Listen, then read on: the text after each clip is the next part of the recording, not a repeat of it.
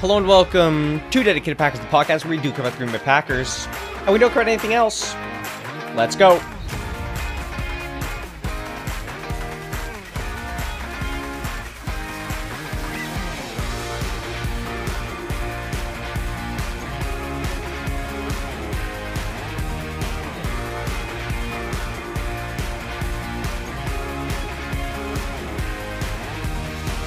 All right, hello and welcome back to Dedicated Packers.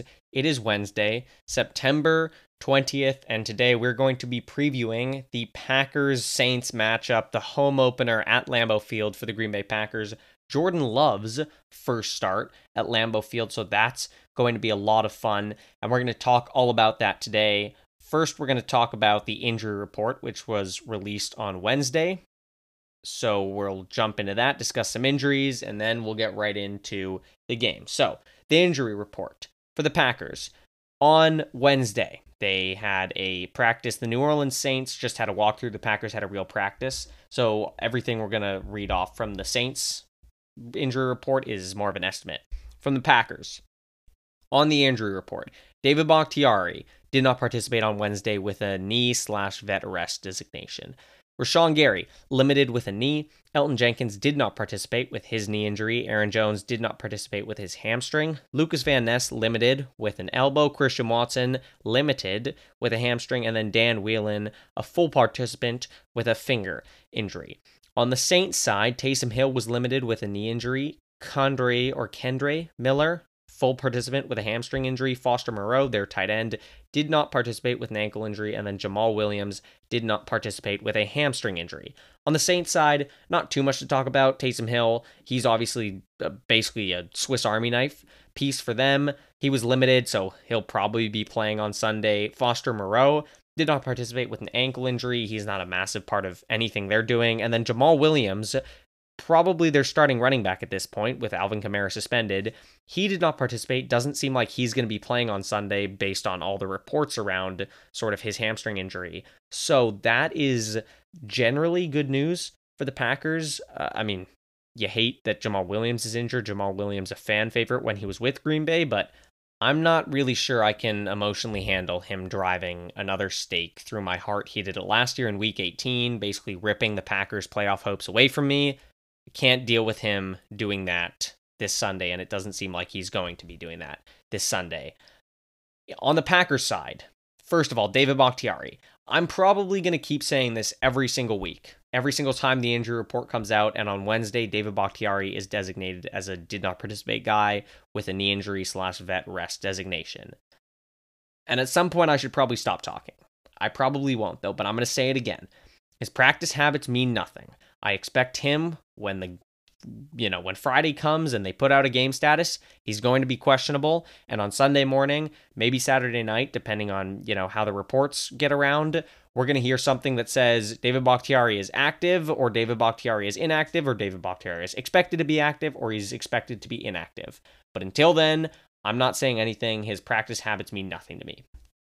That being said, on back, there is a little bit of interesting news. He talked to the media today, and this is the first time we've heard from Bakhtiari since.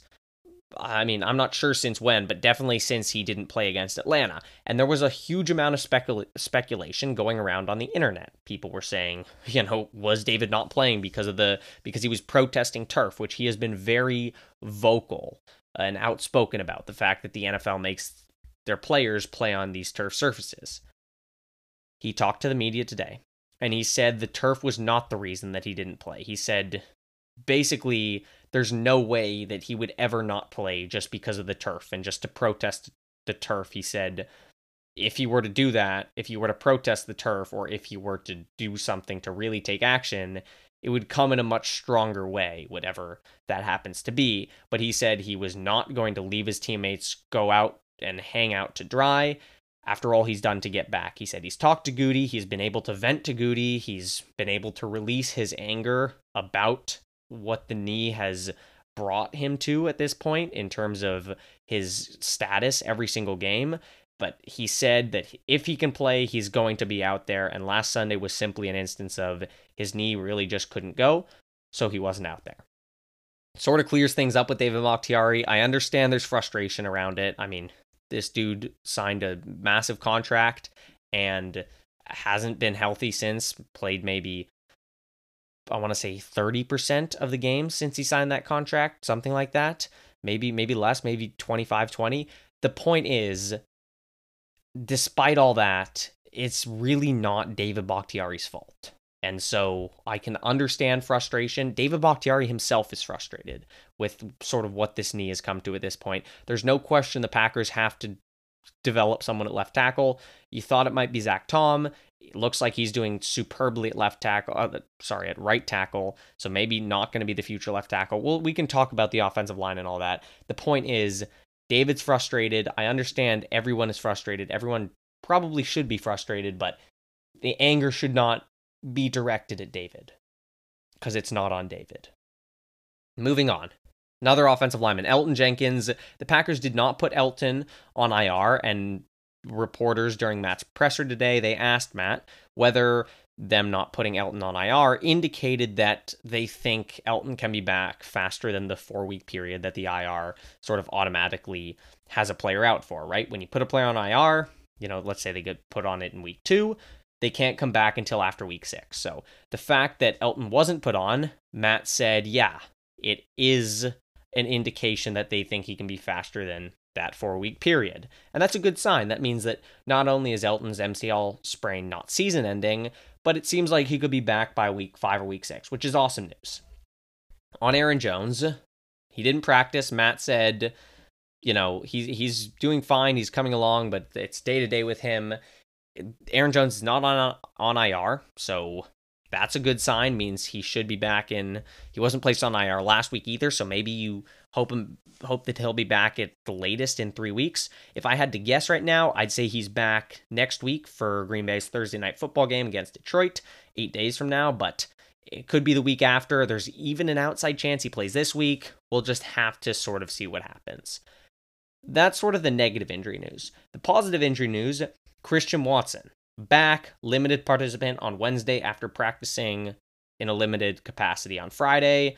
Last week, he was held out against Atlanta, but did practice on Friday. You have to imagine that eh, with him practicing on Friday and then again today, he's on track to play this week. He's going to be such a massive, massive boost for this offense. And I mean, most of all, I'm I can't wait to just watch Christian Watson get out there and play football. And then Lucas Van Ness back at practice turned out just to be an elbow bruise for him, so awesome to see him back. Other sort of news before we jump into the game. Uh, the Packers they announced sort of a ticket update. So if you're ever go going or planning to go to a game at Lambeau this year, basically what the Packers have sort of upgraded or updated their partnership with Ticketmaster. So now you get these tickets from Ticketmaster, you get them through the Packers website. You have to go on the Packers app and sort everything out with your tickets through the Packers app. You can also put your tickets in Apple Wallet, but those seemingly are the two main options. Go find Rob Demovsky's, Rob sort of Twitter um, post. He put out a whole whole thing on that, but thought I'd mention that. That's important if you plan on going to a Packers game at all this year. And then the last thing I want to talk about is Jordan Love. And I wasn't originally planning on talking too much about Love because eh, he he wasn't going to fit too much into what I wanted to talk about in this game, though obviously he's a a big piece of every single game the Packers play. But I just want to wax poetic about Jordan Love for for half a second here because I listened to Packers Transplants with Corey Behnke and Aaron Nagler, co-founders of Cheesehead TV, one of the best Packers media companies.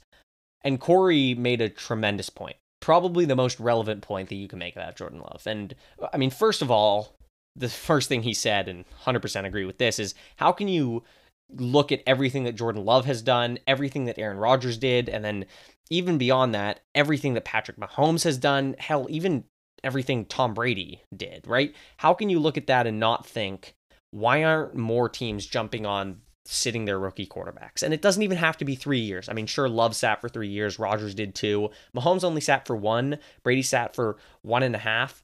But the point is this this strategy of sitting the rookie quarterbacks seems to have worked super well. So that's one interesting thing, you know. More teams probably should be jumping on that. If I had to answer my own question, why aren't more teams jumping on that? Probably comes down to revenue. Owners and the Packers don't have an owner, but every single other team has an owner. Owners don't tend to be too happy with your team drafting a quarterback in the first round and then you not getting any revenue from him because you're starting some bummy you know 20th best quarterback in the league that year so that's why most teams don't like sitting their quarterbacks but the real point that corey made and this is the main thing i want to get to he basically said yes green bay we know they have problems as a team but for something like the 32nd year in a row at this point, taking out, you know, injured seasons where Aaron Rodgers hurt his knee or something like 2017, hurt his collarbone,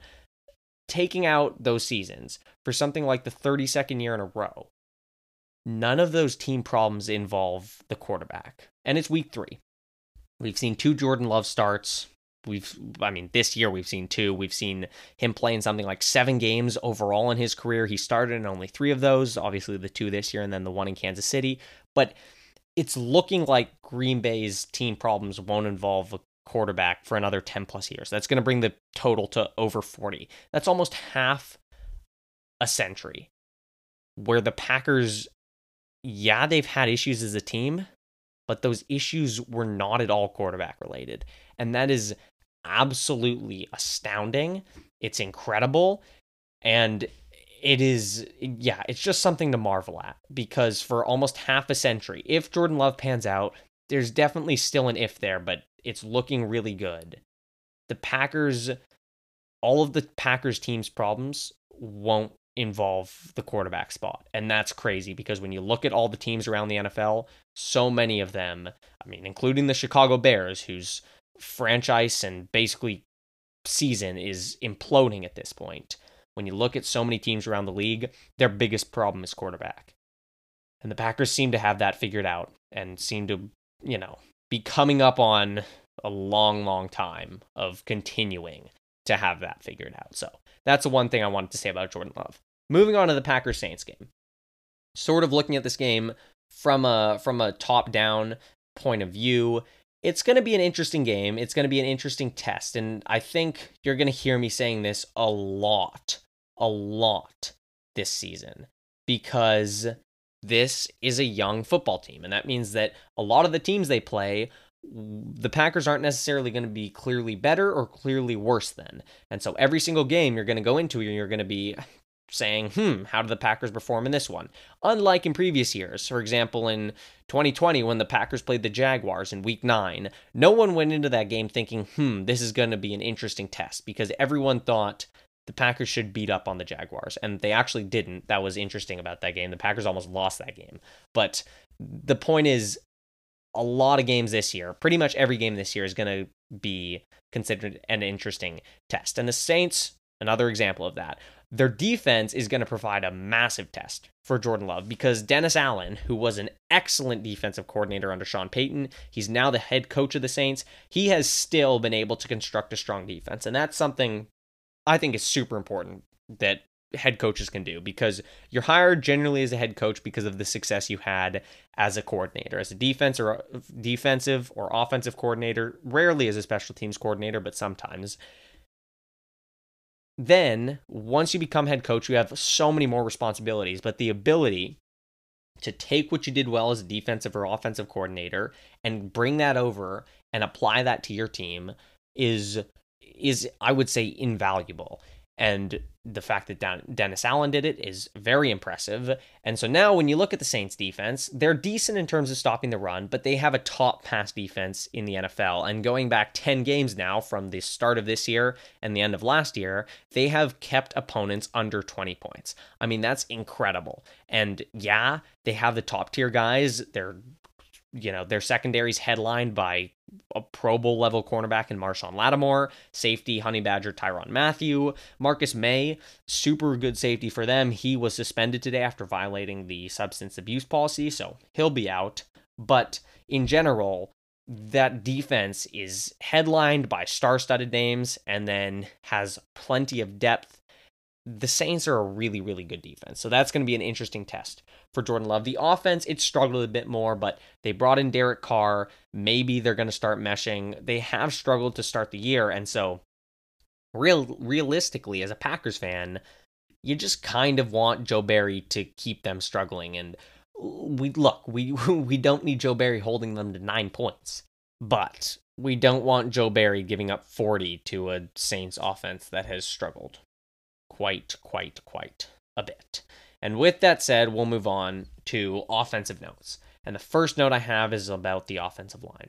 And let's talk about it. Let's talk about the offensive line. The first thing that I want to talk about along the offensive line is this idea of pass blocking versus run blocking because the, because those are two very different things. And plenty of offensive linemen are good at run blocking and not so good at pa- pass blocking and, and vice versa. And Green Bay's offensive line is widely considered one of the best in the league. From a pass blocking standpoint, metrics more than bear that out. But in run blocking, they're nowhere near as successful. Now, they're not going to I'm not going to go as far as to say they're bad in terms of run blocking. They were fine in week 1, but they did struggle a little bit against Atlanta last week. They're probably right around average uh, when you relate it to the entire league. And that's interesting because for a team that you would hope likes running the ball, the run blocking isn't great. Is it a coincidence that their pass blocking is sort of through the roof, their run blocking isn't? It's not really. The Packers, they emphasize offensive linemen that can succeed in pass protection because they take tackles in college, like Sean Rhyan and then convert them into guard. And in general, when they're taking offensive linemen, they like to emph- emphasize athleticism over brute force maulers. You look at Zach Tom, he's a phenomenal example. He has done a tremendous job this year in pass protection, surrendered, I think, one pressure according to PFF, but he's not a big guy. He's very much another example of the Packers emphasizing athleticism over big, massive guys. They took Zach Tom, guy with excellent technique, but he doesn't just go out there and maul people. Now, I'm not criticizing Green Bay's strategy because, well, first of all, it has worked. Three of Green Bay's offensive linemen at this point, they're pretty clearly better in pass protection than run blocking. Zach Tom, I've just talked about him. He's one of the best pass protecting right tackles through two weeks he's not bad in run blocking, but he's nothing good. He's definitely better in pass protection. Jon Runyan Jr., he's very much a pass protecting guard. Again, he's not bad in, in run in terms of run blocking, but he's no Quenton Nelson out there. And then Josh Myers, despite his flaws, and there are plenty of them, especially from a run blocking standpoint, he's probably a top 10 center in terms of pass protection. Yeah, he has a lot of ups and downs when when run blocking, but his pass protection's pretty much all there. And so it's really only David Bakhtiari and Elgton Jenkins, the two all pros or near all pros on the line. Those are really the only two guys that are both elite in terms of pass protection and run blocking. And I said I'm not going to criticize Green Bay strategy, not only because it's worked like that, but also because in general, this way of building your line is probably preferred in today's NFL. First of all, the league's built on passing. What does that mean? It means to win, you got to pass the football. If you have to pass the football, you got to drop back to pass more, which means your offensive line has to be successful in terms of pass protection. So, drafting a line specifically to pass protect, not a bad strategy because you're going to pass more than you're going to run in general if you're going to have success in that league. And that's exactly what the, half, the what the Packers have, right? They have a line that is better at protecting against the pass. So that's great. And then additionally, not only is the league built on passing, but it's easier to find ways to scheme up success in the run games. If you take a look at San Francisco's line, their run game, which is really excellent, is not a function of the line being just brute force maulers. It's a lot of Kyle Shanahan and Christian McCaffrey, their running back, being really, really, really great. And so, yeah, you know, you like to have guys that are good at blocking the run. It's certainly helpful. But with Matt LaFleur, I'm very high on his ability to draw up different run schemes. It is okay if you don't have the best guys when it comes to run blocking. And then lastly, it's not like Green Bay has no run blocking talent. I just talked about it. That left side of their line, Bach and Elgton, is still really awesome against the run, or not against the run, when run blocking. And on the right side, you know, it's not as good, but you can just emphasize running towards that left side a little bit. But here's where the issue comes in Elgton, he's probably out for four, three, four, five weeks at this point. Bakhtiari, he's questionable every week. And that means that this left side of the offensive line, which is really a strength in every sense of the word, no longer necessarily becomes that strength. Because I think that at this point, we'll see, you know, if the Packers are true to their word of we want to get the best five offensive linemen out there, you'll probably see Zach Tom at left guard, which means then at left tackle and right tackle, you're going to need some combination of Rasheed Walker, Yosh Nijman, and David Bakhtiari. If the Packers more so care about having stability along the line, in other words, not moving people around willy nilly, you'll probably see Myers, Runyan, and Tom as your right side of that line. And then on the left side, it's going to be some combination of, or no, one of Rasheed Walker, Josh Nijman, and David Bakhtiari at left tackle, and then Royce Newman or Sean Rhyan at left guard. And that means that, sort of regardless of whatever way you phrase that, the left side becomes weaker and especially because of Elgton's absence, but then if Bakhtiari's absent too, becomes a lot weaker. And I'm very high on Rasheed Walker. I, would like to see Rashawn Rhyan. Yosh is fine. Don't make me talk about Royce Newman too much. But those guys, not only are they nowhere near Bach or Elgton as general offensive linemen, they certainly can't run block as well. They're better pass pass blockers than run blockers, but they really can't run block. And so, while I don't necessarily expect pass protection to fall off too much, as Elgton is out and sometimes both Bach and Elgton are out, run blocking is going to be that test and a half because your previously weaker run blocking side, that side of Tom and Runyan, Tom at right tackle, Runyan at right guard, that now becomes the strong side, which means you're going to want to run behind that side more. And that was the side you wanted to shy away from running towards when Bach and Elgton were on the left side of your lot. So that's not great at all. And as we move on to the game against the Saints, we can look at what the Packers did last week. And a lot of what they did last week was have success through the passing game. There was not a lot of success through the running game. Now, how did they have success through the passing game? A lot, a lot, a lot of play action. I talked about it in my uh, recap episode from the gun, under center, didn't really matter. The Packers ran a lot of play action. The way they did that, the way it was so successful, was the fact that the Falcons still had to somewhat respect the run. Now, the Packers weren't running the ball super effectively, but they were running the ball and they were giving A.J. Dillon carries. And for the Packers to have success against a very good New Orleans Saints secondary, they're going to need to run that play action stuff, most likely again, which means they're going to need to have the Saints respecting the run. And that means that their running attack has to be competent. Now, if Aaron Jones is playing, well, automatically by having Aaron Jones in there, the running game probably becomes competent. But if AJ Dillon is there, the run blocking is really what's going to need to be competent. In New Orleans, they're not a phenomenal run defense. They've ranked middle of the pack through two weeks. But Green Bay is going to need to rely on whichever guys are in there having a decent day from a run blocking standpoint. We need Royce or Rhyan, whoever's at left guard, maybe Zach Tom. We need those guys to look good. We need whoever's at tackle, Bakhtiari, Rasheed Walker, Josh Nijman. We need those guys to stand up, make nice plays.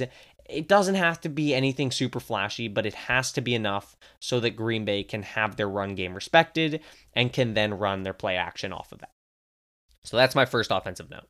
My second is about the young wide receivers. And Green Bay, I talked about it, they could not run the ball well last week at all. So they had to throw the ball.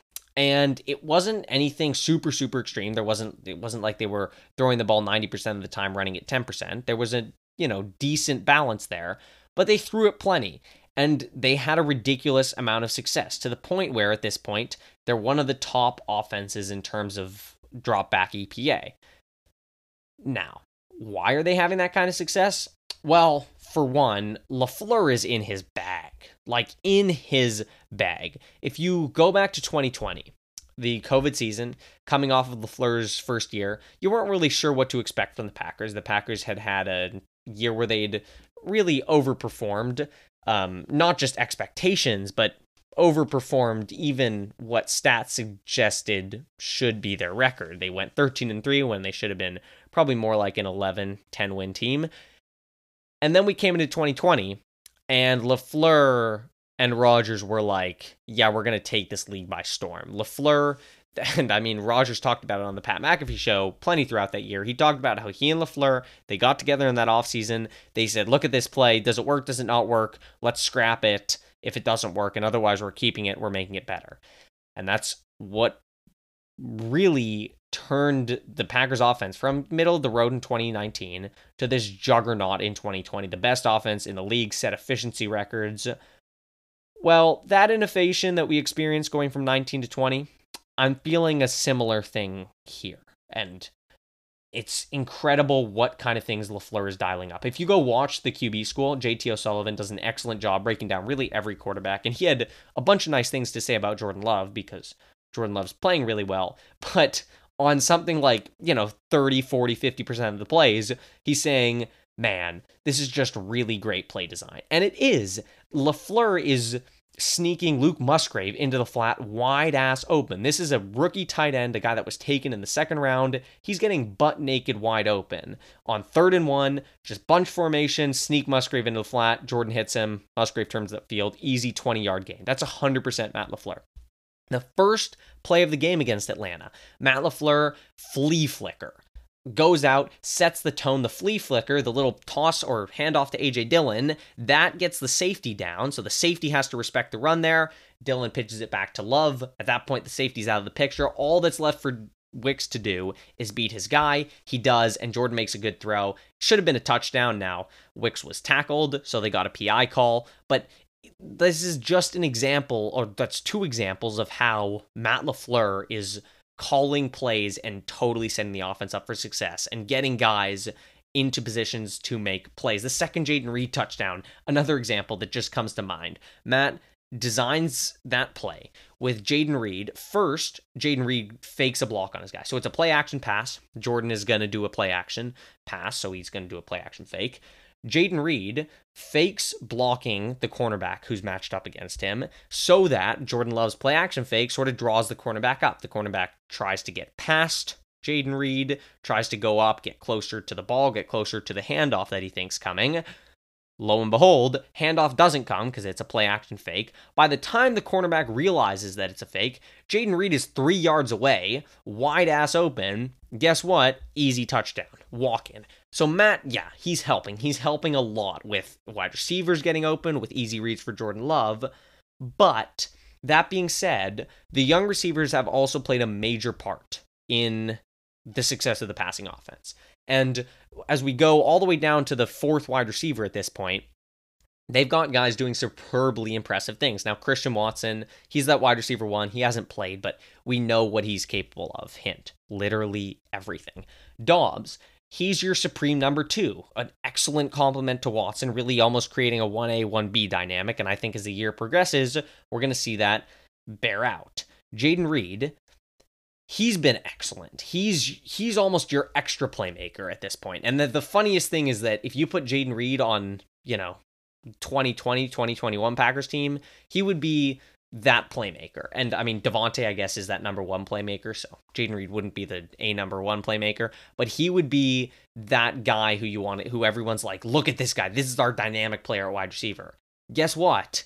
Now that's Christian Watson, and Jayden Reed's almost just like an extra piece, icing on the cake. And he's shown a lot of promise in the route running aspect, but then that ability to take a quick pop pass against Atlanta and just take it around the edge for a touchdown, that was special type speed from Jayden Reed. The guys on the Packers who could do that, Christian Watson, Jayden Reed, and maybe, maybe Aaron Jones, that was a super tough play. And Jayden Reed, he's making those easy plays and he's making those hard plays look easy. He's just making everything look easy and smooth right now. Super impressive stuff from Jayden Reed. And then Dontayvion Wicks, that he's going to be that fourth wide receiver when Christian Watson comes back on Sunday, speaking it into existence.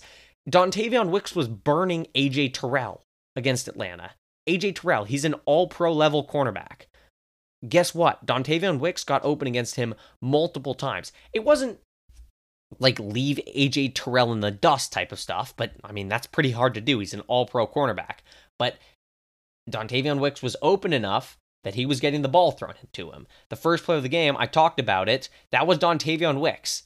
And the safety, yeah, it was he was drawn out of the play, but Wicks still had to beat AJ Terrell. Guess what? He did. On uh, on a second play, he almost had a touchdown where Dontayvion Wicks ran sort of a corner. It was kind of a corner slash fade. Couldn't quite tell what it was. Terrell with very good coverage, but Wicks still had, you know, half a step. Jordan dropped the pass right in the bucket.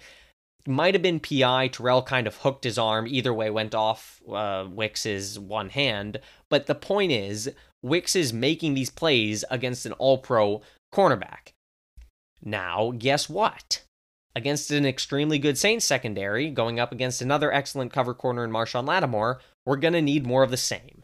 And that's why my note is young wide receivers, you got to step up. You got to step up again because the Packers likely they're not going to have a lot of rushing success. So they're going to need to pass the ball. Matt can help. He helped them last week. He helped against the Bears in week 1, but there's some times where your guys have to win and that's what I'm looking at. I'm looking at looking at the receivers who are going to get a majority of snaps. Christian Watson, I mean, we'll talk about him later. Spoiler alert, he's going to be my player to watch. The gist with him, he's a wide receiver one. I expect him to make plays and get open like a wide receiver one, even when he's matched up against uh, Marshon Lattimore, who I expect him to draw. Romeo Doubs, He is another guy that I think we'll draw some Marshon Lattimore matchups, especially if Watson is out, knock on wood. And Romeo Doubs is going to need to win too. Like against the Bears, if it's third down, we need Doubs getting separation on the slant and picking up the first down. He does so many things well. Let's see him bring some more of that. Be that 1B guy to Christian Watson. Jayden Reed, guess what? We need you to pick up where you left off against Atlanta. I mean, first of all, Matt's going to get you the ball.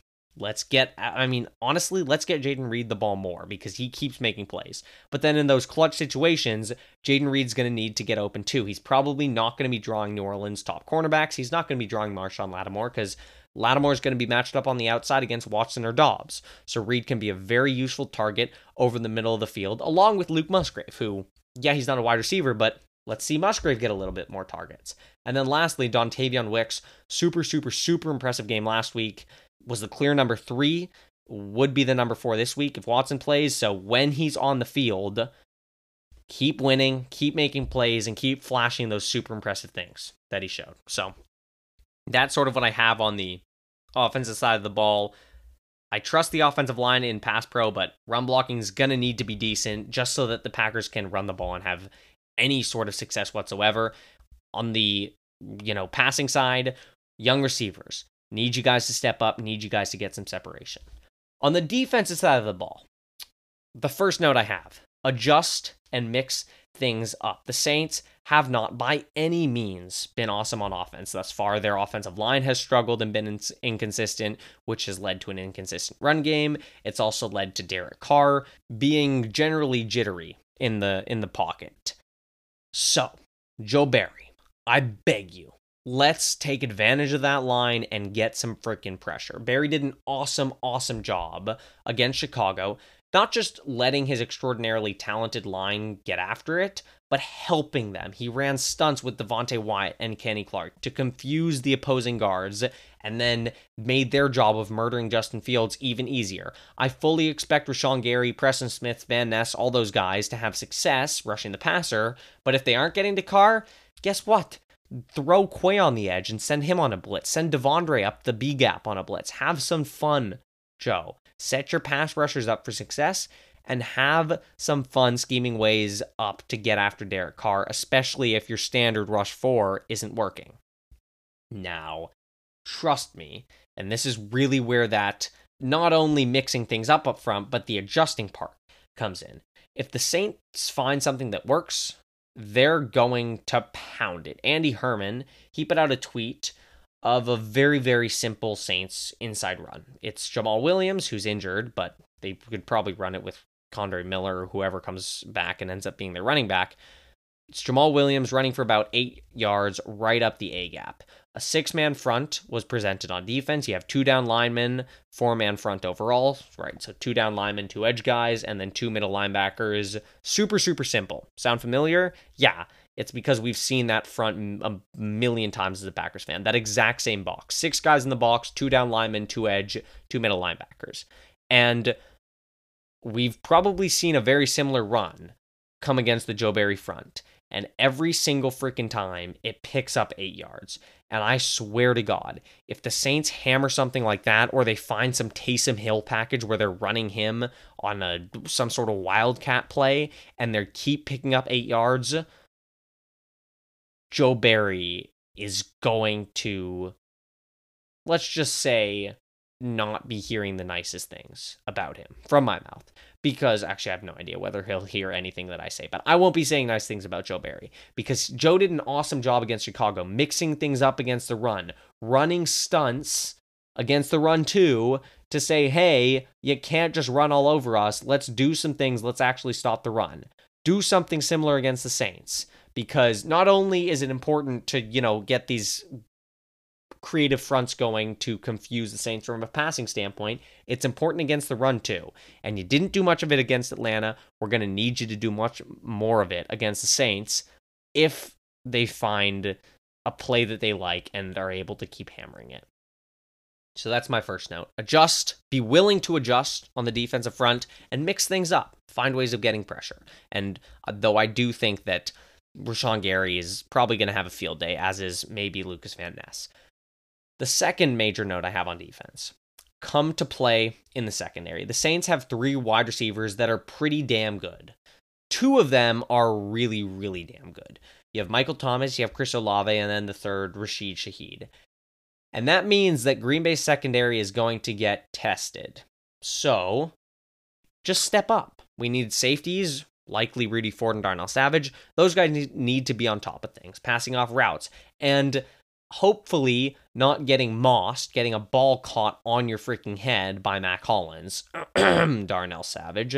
On the cornerback side, Keisean, Rasul, Jaire, let's freaking go. Jaire, we're going to talk about him in a second too, but I'm going to expect him to shut down whoever he's on. It's likely going to be a mix of Olave and Thomas. Whoever you're on, Jaire, shut them down, take them out of the game, make them a non factor. Rasul, whoever Jaire's not on, it's your job to keep that other guy at bay. Keep things in front of you. Don't get beat over the top. Rasul's such a smart player. Maybe he cues in on a tendency or two from Derek Carr, picks off a pass.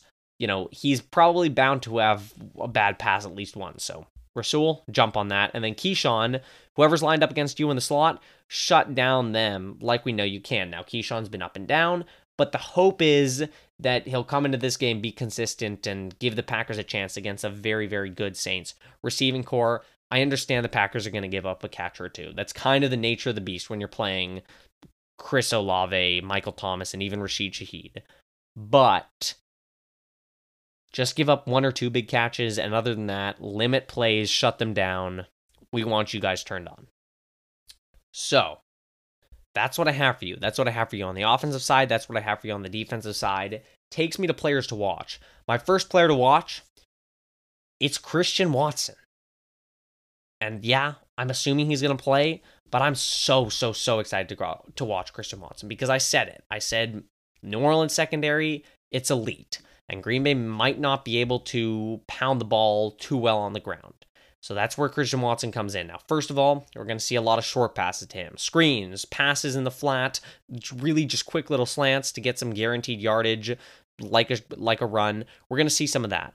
But beyond that, Watson versus Marshon Lattimore, that's going to be a super, super, super fun matchup to watch. Which routes is Watson winning on? When's he getting targeted? How often is he winning? It's going to be a blast to see a young, ludicrously smart, ludicrously talented, and fast wide receiver like Christian Watson, though relatively raw, go out and try to be a cornerback with the experience and talent of Marshon Lattimore. It's going to be so fun to watch. I can't wait to watch Christian Watson play football. Only like four more days, right? And then my second player to watch is Jaire Alexander. You guys are getting lucky. I'm I'm not giving you, you know, my Kenny Clark go watch a guy do dirty work in the trenches pick. No. I'm giving you two skill position guys. Christian Watson, a skill position at wide receiver, and then Jaire, cornerback, so guarding skill positions at wide receiver. Go watch Jaire. He is going to be matched up against a good receiver, sort of wherever he is, because it's going to be either Michael Thomas or Chris Olave. And I need Jaire to shut those guys down. He struggled a little bit last week. There's no sugarcoating it. He gave up five catches on six targets. He really had no interest in run defense. So this week, let's see Jaire bounce back because there's a standard for Jaire. And honestly, that standard is what he did against Justin Jefferson last year in week 17. It was, I'm going to gritty in your face because I'm shutting you down. You can't get any freaking catches on me because I'm Jaire, mother flipping Alexander. And if you thought you were going to come in and even come close to having a good game against me, you were mistaken. And that's the standard with Jaire. And he did not not live up to that standard last week. So I'm expecting him to come back and I'm expecting him to be strong and shut down whoever's across from him. Go out there and dominate Jaire like we know that only you can. And that's going to be a lot of fun to watch. So Christian Watson, Jaire Alexander, those are my two players to watch. That is what I have for you today. I mean, it's a lot, a lot, a lot of fun to just think about what this Packers offense is going to be on Sunday. I mean, it was so much fun watching them last week, and that was without Watson. Now, hopefully, Watson's back. It's going to be a blast. I can't wait for Sunday. I will be back on Sunday talking all about everything that happened, previewing the offensive things that happened, defensive things that happened. But that's what I have for you. Again, back on Sunday. Get excited for that. Keep an eye on the injury report. See who's practicing. Maybe maybe Aaron Jones practices the next two day next two days, but we'll see what happens until then. And my final message for you, because I always leave it like this go, Pack, go.